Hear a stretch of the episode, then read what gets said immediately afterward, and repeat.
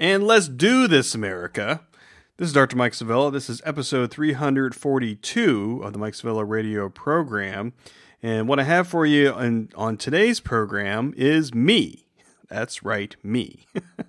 um, I was lucky enough to be asked to uh, give a talk at the Asian Pacific American Medical Student Association at their annual meeting um, at the University of California, Irvine uh, School of Medicine um, on Saturday, September 26, uh, 2015. The topic, of course, um, is social media and, and medicine.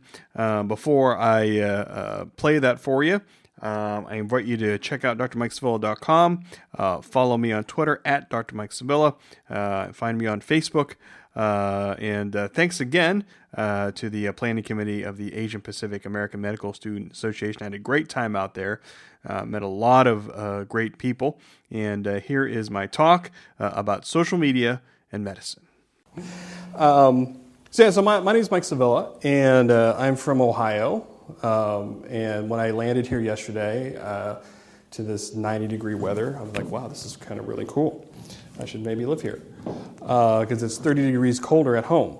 Uh, so, uh, but uh, I want to thank the planning committee for the invitation to come out.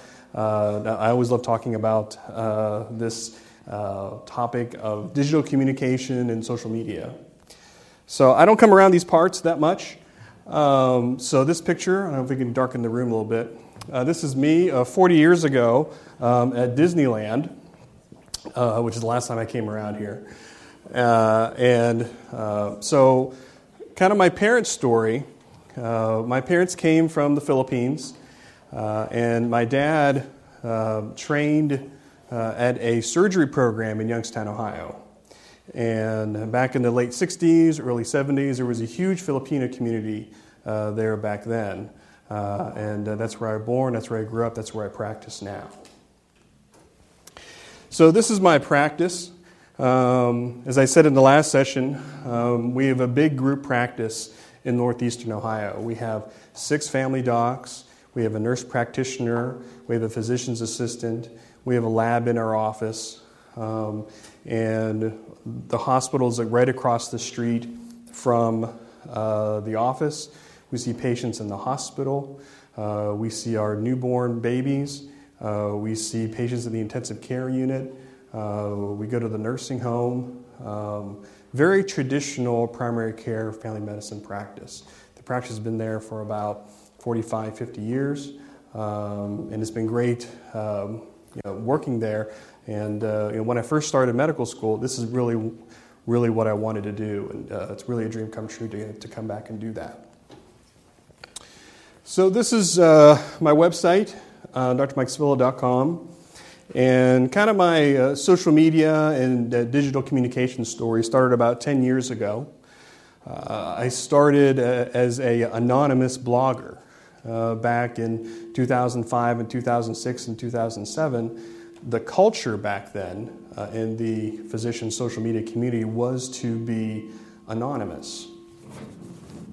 And they had bloggers back then with names like Grunt Doc and Panda Bear uh, people that I got to know pretty well. So when I started my social media life, I, I, I, tried to come up with a really kind of you know buzzy type name, and I went to Google, I went to Blogger, uh, and I found out that Dr. Anonymous was not taken. So about 10 years ago in 2006, I started blogging as Dr. Anonymous. Now, what did I talk about back then? Um, what I talked about is I talked about the frustrations of taking care of patients in this broken healthcare system. I talked about non compliant patients. I talked about how it was to deal with insurance companies, to deal with pre authorizations, all that type of stuff. A lot of venting was happening because that was the culture back then in social media and medicine. Uh, and I started to felt the, the power of social media when I started getting you know, comments and feedback from people outside of the United States. Uh, I remember getting a blog comment from somebody in Europe and somebody in Asia, and they said, "Oh, we really like what you're, what you're talking about. You should keep you should keep telling your story." And that's when I really started to figure out, you know, you know, physicians, people in healthcare really need to start telling this story. Um, but a few years later, uh, there were physician bloggers, there were those in, in, the medical community who started getting outed. Um, the most uh, notorious one was a pediatric uh, physician uh, who was blogging during his malpractice trial. Uh, which was really uh, entertaining reading, let me tell you. Uh, he was making fun of the plaintiff and all this other kind of stuff. But what happened was uh, that the other side found out that he was this anonymous blogger named Dr. Flea. Uh, and uh, kind of in this television moment, they said, Are you Dr. Flea? And he said, Yes. And then the, the case was settled the next day. So, so I don't talk right now, you know, I don't talk about patients. I don't talk about any kind of clinical care. What I talk about now is, you know, I talk about health policy. I talk about things in the news, uh, commentary, that type of thing. Uh, I'm also on Twitter, as, as Dr. Lee also uh, stated before. Um, so, uh, so feel free to tweet and make fun of me during this presentation. I won't, need, I won't get to see it until afterward. Um, so, but it, it's cool, um, you know, having 21,000 followers because it really shows that you have a voice um, to say what you really need to say about whatever you're really passionate about. Um, and I've gotten a lot of cool opportunities uh, from that. Uh, this was five years ago. Uh, this was the, the cover of Medical Economics magazine. Uh, and they reached out to me and, and uh, they asked a question which all of you are going to deal with or maybe have dealt with already. Do you friend your patients on Facebook or will you friend your patients on Facebook? Uh, and back, you know, even five years ago, that was a big, big, big question, not just for physicians, but for physical therapists and for nurses and for other type of thing, because that's something that we never really had to deal with before. So what, what I tell people is that, uh, you know, I'm not absolute yes or no. You know, uh, physicians and patients have been friends for a long time, even before the internet. So I'm very selective on kind of who I friend on social media. Uh, and I live in a small town. You know, everybody knows everybody else. When I go to Walmart or when I go to the store, people stop me and say, Hey, doc, my kid's got this rash. You know, what are you going to do? Say no? Uh, so you really kind of have to learn how to manage your digital footprint uh, when it comes to some of this stuff. Um, I've gotten to do some commentary. This is Medscape. Um, I did commentary earlier uh, this year on why I think um, physicians uh, should be on social media. I'll get to that in a little bit as well. And I've gotten to do some, do some fun stuff too. Um, this is uh, up at Stanford. Uh, if people are familiar with the Stanford Medicine X conference, is going on this very weekend. Uh, if you want to know what patients are doing on social media, this is where you go. They are live video streaming their conference. It, they are patients, very, very, very savvy patients. You're going to hear the term e patient if you haven't already. These are patients who are very motivated. These are patients who bring in their own research studies that they have found on cancer or whatever, and they're going to ask you, What do you think about this treatment regimen? And so that's why you have to know about a lot of these things because you know, patients are also very motivated to tell their story um, on social media, to find treatment, uh, and to talk to you about it. So I, I really, really want to emphasize, you know, I, I, do not use social media to communicate with my patients.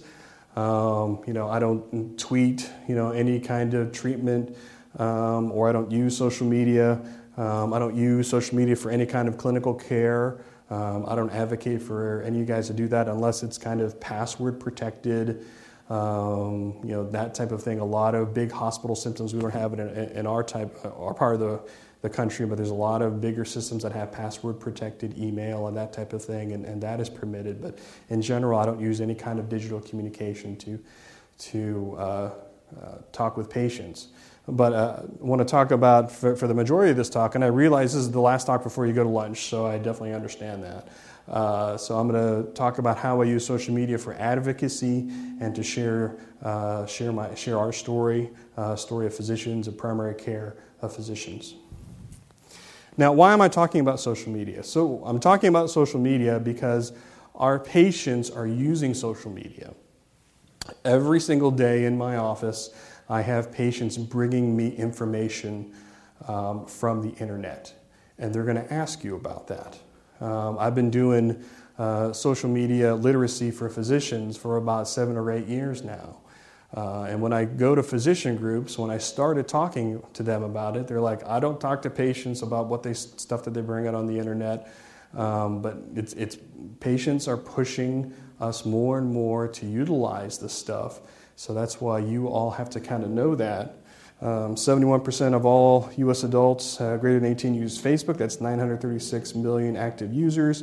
56% um, adults 65 and over use Facebook.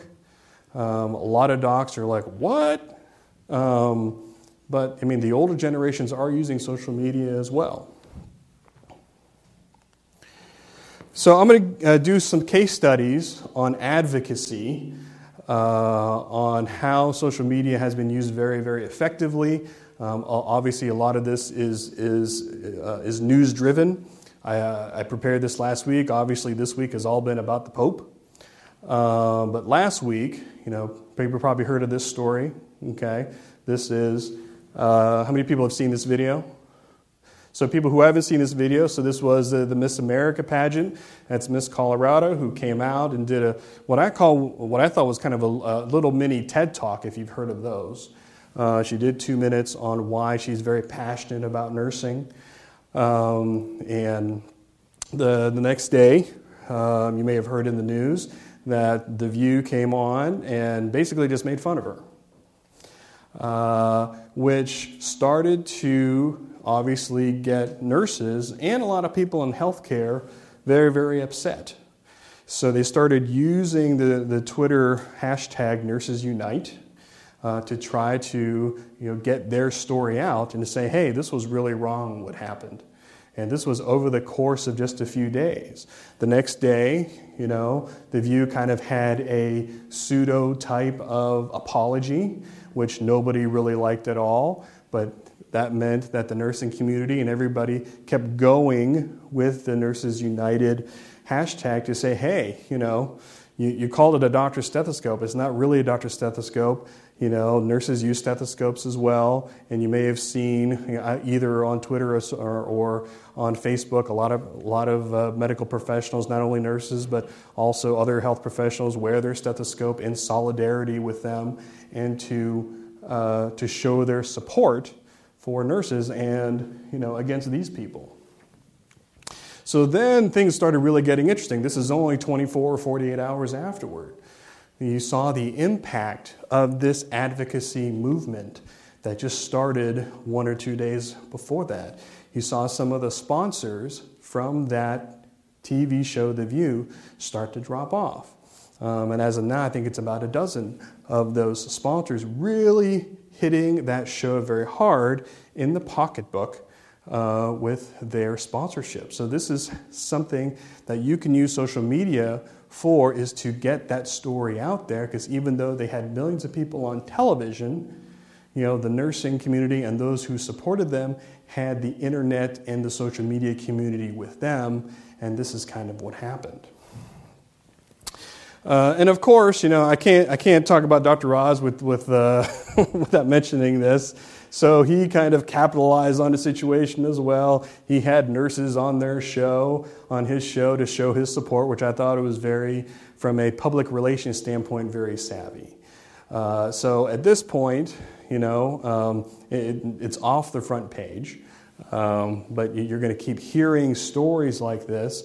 And before social media, I mean, this would have never happened. Somebody on a TV show would have said something, and then nobody would have had said anything else about it. So that's kind of one of the powerful things about social media that, that you can use uh, for advocacy efforts.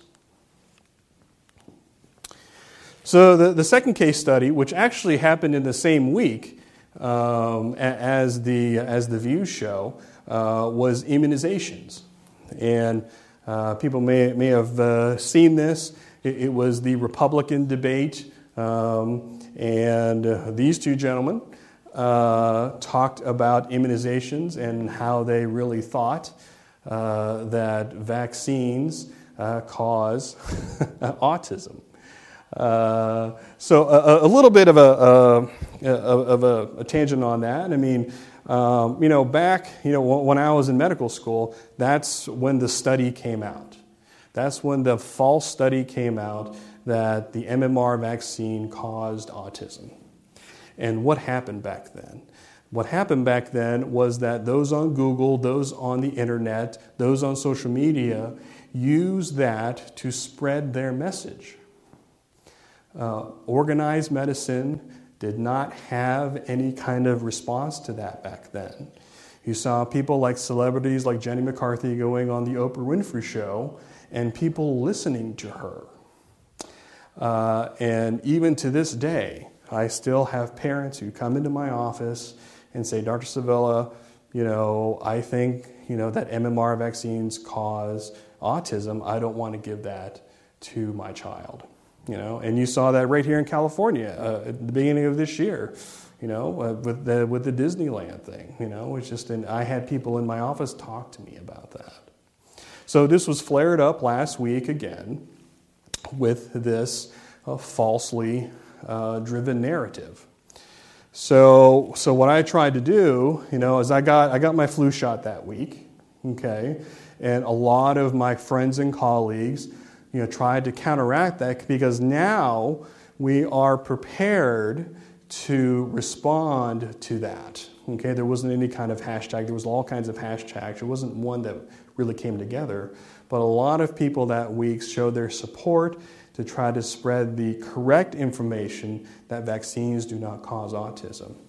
Now, the interesting thing that came about with that, because I wrote a blog post about that and I had my picture up there, and you can see here uh, that the anti vaccine movement is still very strong out there. Um, they went after me, they went after a lot of my colleagues. You know, how about you, know, you take the Offit Challenge, which I still don't know what that is. Uh, Dr. Offit is, is a, a, vaccine proponent, but it also says, uh, you know, don't post a picture of, of taking a, a fake vaccination. Uh, and there was a lot of worse tweets um, like these uh, that came on, you know, that same day. And what I wanted to illustrate with this is that there are people out there, you know, who are still believing this. There are still people out there that are scaremongers, that are people out there who want to spread false information about not only vaccines, but also about other things.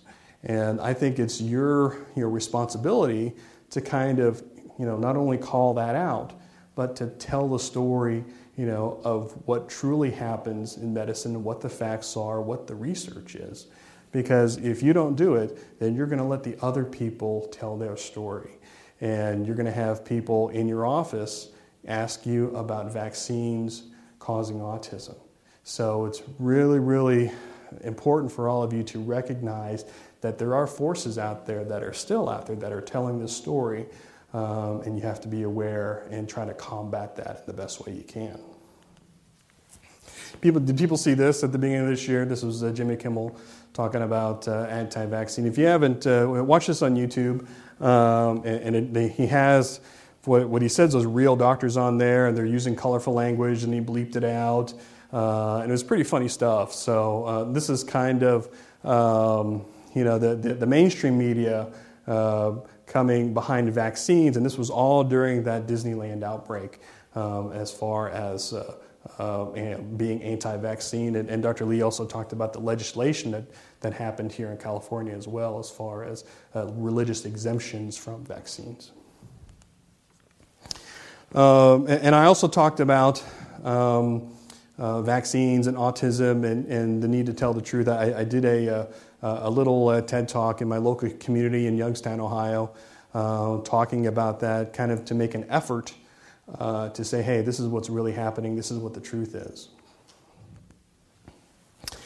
Um, so the next case study um, is from my friends uh, at Primary Care Progress. Are, people familiar with Primary Care Progress at all? They're a, a, great primary care advocate. They are at many medical schools. They are at many uh, universities um, out there to tell the story that primary care um, is very much needed. We need more primary care providers, we need more primary care physicians. Um, and what they did um, a few years ago using social media was to have an advocacy campaign around National Primary Care Week, uh, which I think is probably coming up. I think it's in October uh, every year sometime. Um, and I think AMSA is really driving that every year as well. So, what they did in, in 2012 is they had something very simple. They had uh, this kind of uh, picture, they had this uh, 8.5 by 11 piece of paper, and all they had was primary care is blank. And what they had people do is they had people fill in what they think they're very passionate about primary care. And they had all of these people, uh, medical students, they went to their chapters and they said, hey, you know, tell the story of primary care. Why are you passionate about it? Probably the most powerful um, image uh, was this one. Okay? So, this is something that you can use that's very simple. You can use this for social media advocacy. It's very low buy in. It's not like you have to write a blog post or record a podcast or do any kind of YouTube video. This is something very simple. Something very simple that you can do with your friends, your colleagues, your patients. You know, a photo campaign like this to tell the story, whatever story that you want to do. Um, and it was great working with them on this project. Um, and and if, you, if you don't know Primary Care Progress and, and you're interested in primary care, definitely go check them out. Um, so, the next uh, brief case study, these, these get shorter as, as they go along. So, um, something that's popped up in the past six months, anybody who are budding surgeons out there, I encourage you to go out to Twitter and, and search out this hashtag, I look like a surgeon. Okay? And it's cool because they have, uh, you know, these people who are using social media, you know, they, they take pictures when they're in the operating room, they take pictures with their families. What they're trying to do is, is to overcome stereotypes uh, in the general community when it comes to when people think of surgeons. Uh, and they've really kind of gained steam in the past probably four to six months. Uh, they've been to national physician meetings, they've been to medical student meetings. Um, and they are out there really trying to come together in a community, like Dr. Lee was talking about earlier today, you know, a community to tell your story, to be advocates. And of course, uh, we talked about that, Dr. Lee talked about this before, you know, as far as, you know, family medicine revolution. Uh, there are people in our community who um, are very passionate um, about family medicine, passionate about uh, primary care. Um, some of them are tech savvy as well. We use Twitter, we use Facebook, we use Instagram um, because, you know, there's still a lot of uh, people across the country that don't know what a family physician is. They don't know what a primary care physician is, uh, which is astonishing to me. But it, it means to me that we need to tell our story better. Uh, we have to say, hey, you know, we're just not somebody who refers you to a specialist. You know, we have we're, we are people who you know, generate relationships with you. Um, you know, I had a, a, a, visit this week with three generations in one room, um, and those are kind of the things that I love telling as far as why am I a primary care physician? Why am I a family physician? So, um, so those are things that you can you can tell uh, using social media. Um, so this is uh, uh, my next to last slide. Um, and this is my friend uh, Bryan Vartabedian. He's, uh, uh, he's kind of a social media uh, futurist. He's a social media leader. Um, he is a pediatric gastroenterologist in Houston at Texas Children's Hospital. and he wrote this probably about nine or ten years ago. And, and he said that you know, physicians have an obligation to share what they know on social media. Uh, and why did he say that? Because there are a lot of bad information out there. There's a lot of information out there that uh, are telling the wrong story. Um, and it's us as you know physicians, as physicians in training, to really kind of say, hey, you know, this is how it really is, or this is what I'm really passionate about. Um, I have friends who, you know, who uh, write, you know, Twitter entries or Facebook or on all kinds of things that they're passionate about, whether it's social justice issues, whether it's gun control, whether it's uh, NRA issues, whether it's women's health issues, whether it's health policy issues. Um, the only way that we can you know, reach people, whether they're the general public, all the way to the State House, all the way to Washington, D.C., uh, is, is to tell our story. Because if we let other people tell our story, it's the wrong story. And that's something that I'm uh, very passionate about talking about digital communication, talking about social media uh, to people is that you know we really have to tell our story. What is what are you what are you really passionate about? And you find a group of people either in person or out there on the internet. That's the beauty of the internet. I mean, I have people who I talk with all around the world about primary care and family medicine issues. We are more similar than we are different, um, and this is a great tool for us to kind of come together and to tell our story. So this is uh, my information here. You know, um, I know it's been a, a, very long morning. I appreciate your attention. I, I, appreciate you coming and checking out my talk right before lunch. Um, I'm happy to, to, answer any questions. We do have a few minutes before uh, before lunch. So uh, uh yes.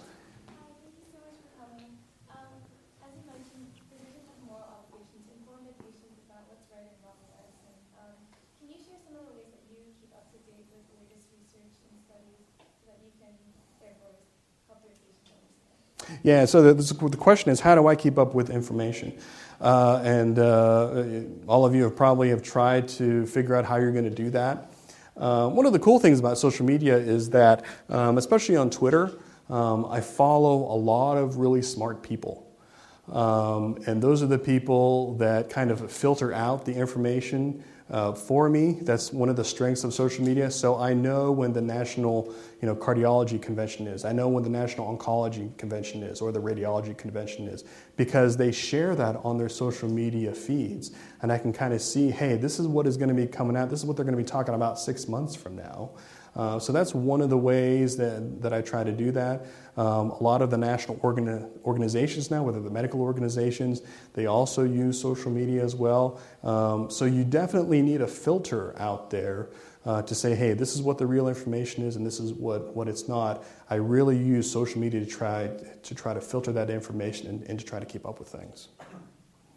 Yes? Um, thank you again for sharing your thoughts with us. I have two questions. Sure. Um,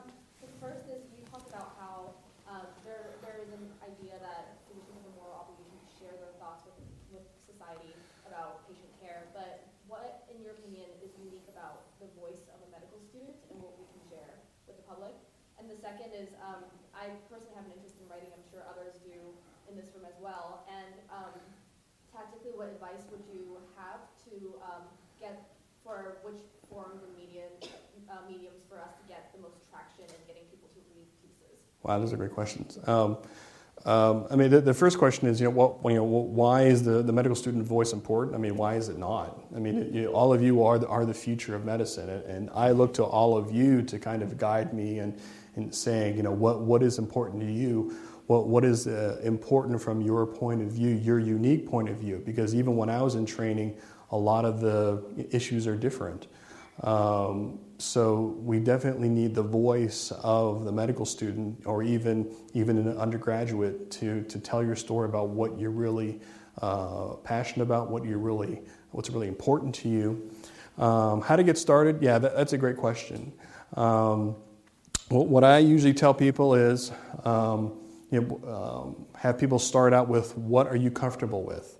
Um, if people are comfortable with more kind of long form writing, you know, you can go to a lot of free type blogging sites, you know, like WordPress or Blogger or something like that um, to start out with.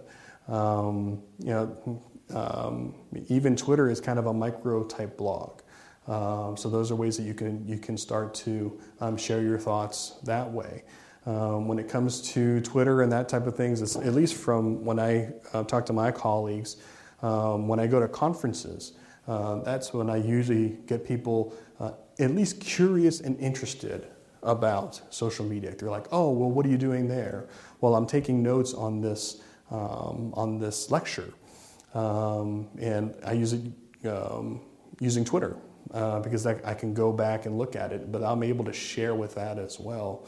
Um, but you know, some people are comfortable, you know, with you know one or two minute YouTube videos. about patient education or that type of thing. So it's whatever your comfort level is. Some of it's writing, some of it's video. That's what's great about social media. It is so diverse.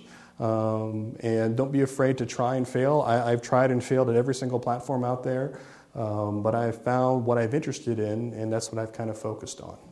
I hope that answers your question.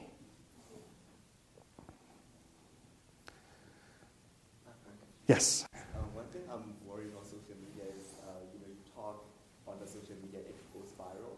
Yeah. But sometimes the actions get lost. Uh, and how do you how do you translate from being uh, in conversations into an action? Does someone usually take charge of this, or do you just wait until it gets noticed? Um, not sure what you're asking. So, like, how do you translate? So, for example, the ones you just talk about uh, family med- family medicine. Yeah. Thing. So, is it the point is just to get a conversation started, or do you, do you foresee any action from that? Uh, yeah. So, so, so there's a message, Yeah. and then what's the action after Yeah. that? Is that kind of what you're asking? Uh, yeah, that, that's a great question too. So, so some people just, just want to you know get a message out um, and saying, "Hey, I'm passionate about this." Um, but what I found a really effective people doing is is making a call to action to something. You know, whether it's passing this bill or having more funding or um, getting more people uh, interested or aware of the issue that you're talking about. So, uh, so there isn't really a, a, person that kind of controls all of that. Uh, if you start to get noticed, then you probably get noticed by more of the national people who uh, may even retweet your blog post or that type of thing, which is obviously very cool. Um, but when it gets out there, yeah, there, really isn't any kind of control. The best thing you can do is, is you know, when you do produce that uh, piece of content, you know, whether it's a blog post or video or a Vine video or something like that, is, is, to, is to make it um, very clear on one, what the message is, and two, what the action item is. And if you're able to do that, then when it does go viral, people will know exactly uh, what, the, what your message is and what you're asking of them.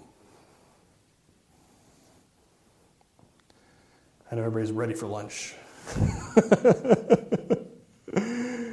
yes. Do you have any advice on choosing a specific uh, tag or choosing a specific hashtag, or like a name or a hashtag that would have the most impact?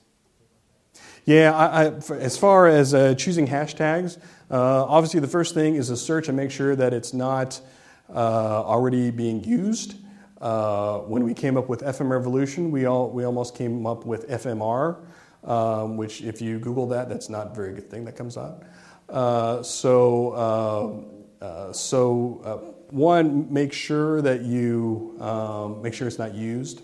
Another another tip that I have for people is there's a there's a, a website at least for medical type of hashtags. It's called Symplur, S Y M P U L R dot com, and those are people who are focused on healthcare related hashtags.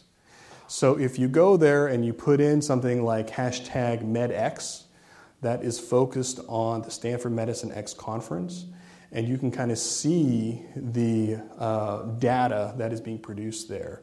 Just yesterday, the MedX conference produced 15,000 tweets from one day of a conference, which is like unheard of. Uh, but in general, other types of uh, advice for hashtags is to make them short um, hopefully, you know, four or five characters because uh, the longer your hashtag, the less message that you have, at least on a Twitter post. Um, and try to make it you know, easier for people to kind of relate to. If it's a conference, I usually recommend people have a number associated with that um, and not a lot of abbreviations. So hopefully that's helpful. Uh, maybe we can do one more question and then I can I can let you guys go. Anyone? Anyone? Yeah, go, go ahead. I, I, um, one of the, you know, the motivating factors to, I guess, at least in the blogging world, to keep on blogging is that you have a readership and traffic to your blog. Yeah. Um, but how do you, initially, when someone starts blogging, how do you uh, make sure that you have uh, enough traffic? Do you have any tips on that? Yeah, so traffic to your blog. Um, yeah, there, there's a um, there's kind of a whole thing as far as uh, uh, SEO or optimization of that type of thing.